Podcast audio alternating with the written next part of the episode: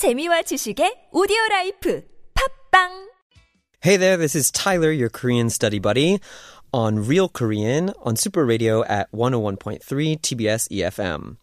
So, we've gone through a few situations in our recent episodes. We've talked about going to the airport, you know, uh, transportation on a taxi, a bus, or a train. We talked about the bank and the post office. Um, there's just so much to talk about when it comes to learning Korean, and unfortunately, we only have a limited amount of time on this program.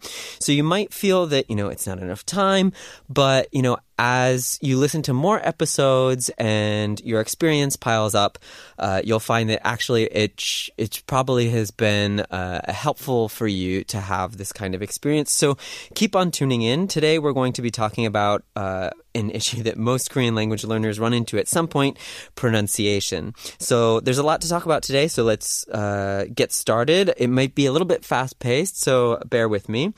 So, first things first, uh, why is Korean pronunciation so difficult? Well, Korean pronunciation is difficult because sometimes there are a few exceptions to how Korean letters and sounds relate to each other. So even though it, something might be spelt a certain way in a word, it might not exactly be pronounced that way because of the relationships between the consonants and the vowels between different syllables. So we want to sort of explore that. The first thing that you really need to make sure you're paying attention to is 받침. So 받침 is referring to the final consonant in a syllable. So for example, if it's 학교, we're talking about a school, then the 받침 is the kiok, right? The K or G like sound in the end of the first syllable. So 학, the part, right? 학교, right? So the 받침 is that final sound.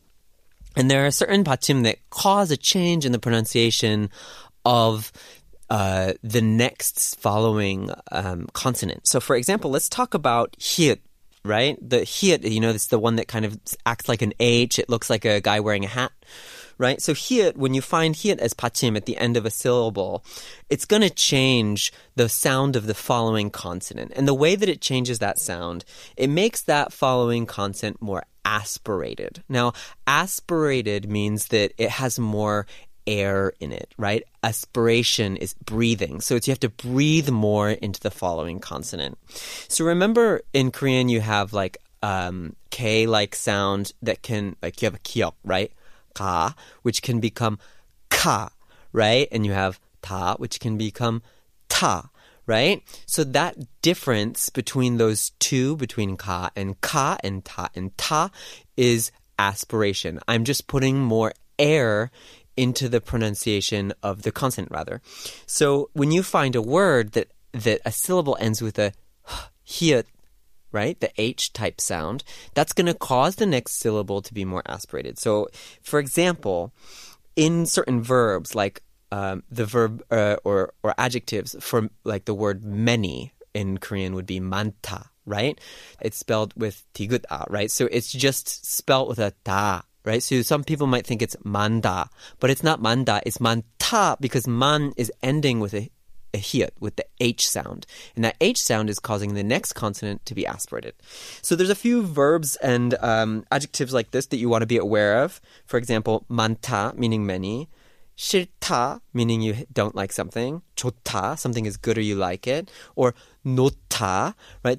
When you put something down. There's a bunch of words like this. And that next vowel will change when you use certain grammar. Like when you verify that something is correct, the grammar ending on a verb or an adjective would end with 지요, right? So when I check, you know, you're going there, right? I would say 거기 가죠. 거기 가죠, right? 지오 would end, but 가다 doesn't end with a the ka part doesn't end with a hiat. It doesn't have the h sound in it. So jio is fine. But if it's manta and we're going, oh, there's a lot, right? Then we would have to say mancho, right? Originally, you might think it's manjio, but it's not. It's mancho because the hiot ending in the manta is causing the jio to become a chio aspirated sound. So that'll happen with manta, chota, shita, nota, all of those things. So just make sure you are aware of that when you're looking at pronunciation. So here's an example sentence for you. When you're on the bus and you need to make sure that you're holding on to, you know, one of these handles or, or something so that you don't fall over, um, and then you don't. And so your friend turns to you and says, 손잡이를 놓지 마세요. 손잡이를 놓지 마세요.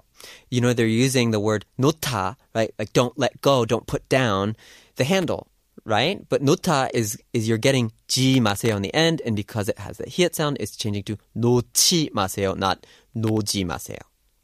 So the next uh, part of pronunciation that I want to take a look at with you is called 연음. 연음.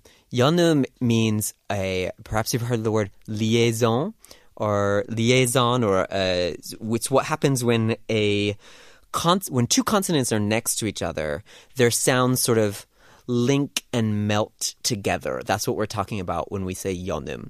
So, for example, um, if you have an N next to a G in the English language, that's not ng, it's ng right?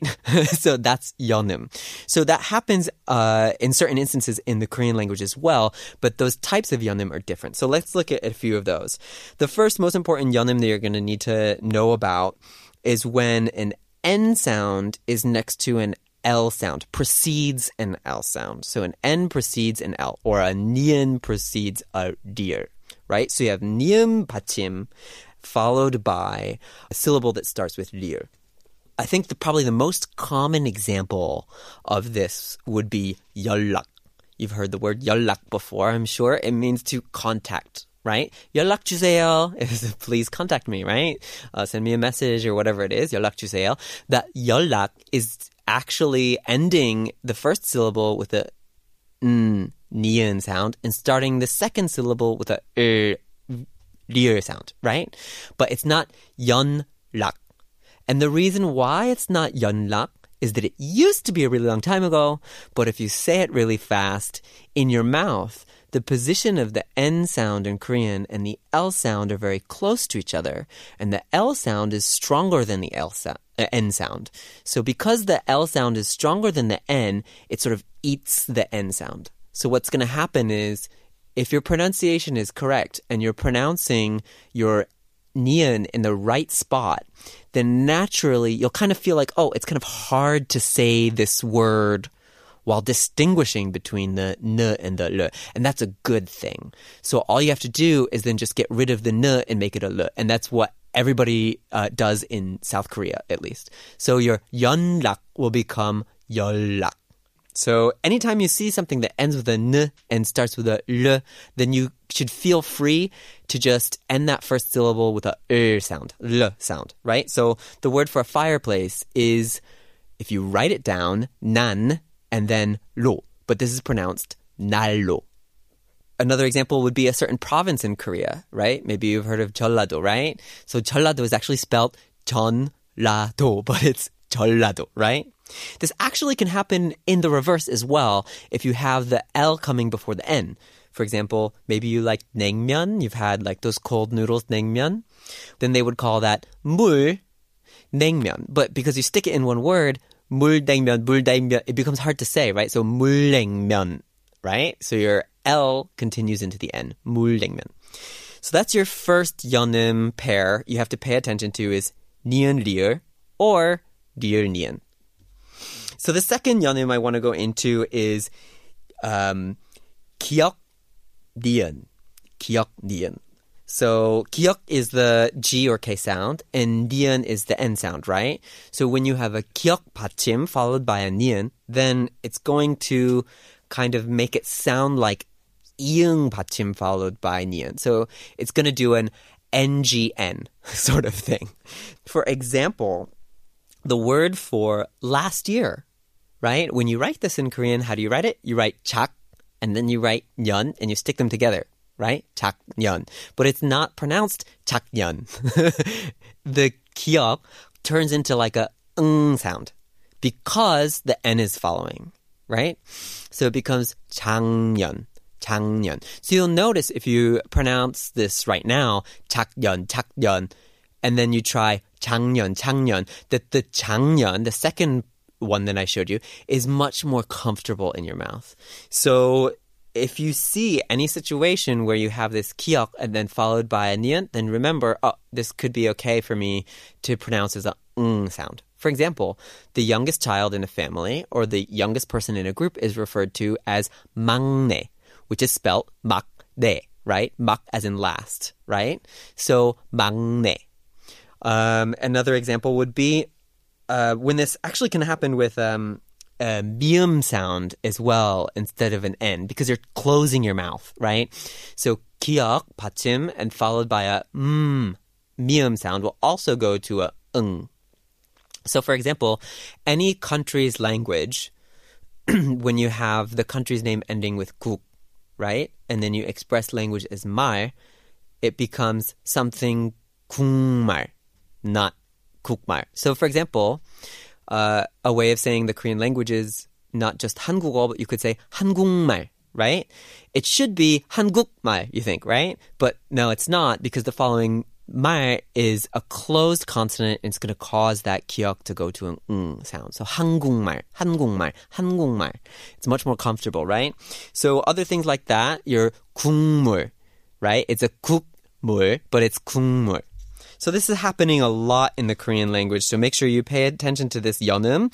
Uh, the second one that we talked about, kiok, nian, kiok, mium, that goes to an ung sound, right? This is also referred to as 비음화, 비음화, right? 화 means to make something like something else, right? To something eyes, right? To something eyes, something is you add a 화, but 비음 is a nasal sound. So piumhua is nasalization, right? It makes it a nasal sound. So yes, it is yeonum, but within yeonum, it's piumhua.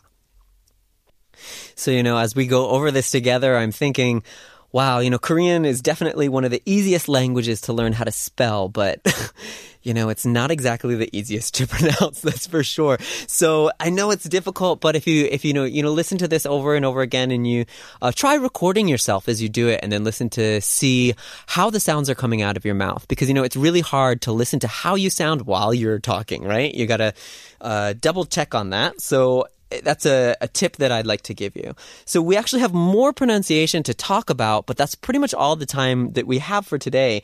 So today we talked about, uh, just as a review, we talked about some different 연음 or um, sort of liaisons between different consonants in Korean. Uh, and next time, we're going to get to talk a little bit more about vowels and other types of consonant pronunciation. So if you have any questions about Korean pronunciation or the Korean language or want to learn more, then feel free to just send your questions to us. You can send an email to us at superradio101.3 at gmail.com or you could just check out our Instagram and send us a DM at Super Radio 101.3. Please tune in next time. This has been Tyler, your study buddy, on Super Radio Real Korean 101.3 TBS EFM. 다음에 만나요.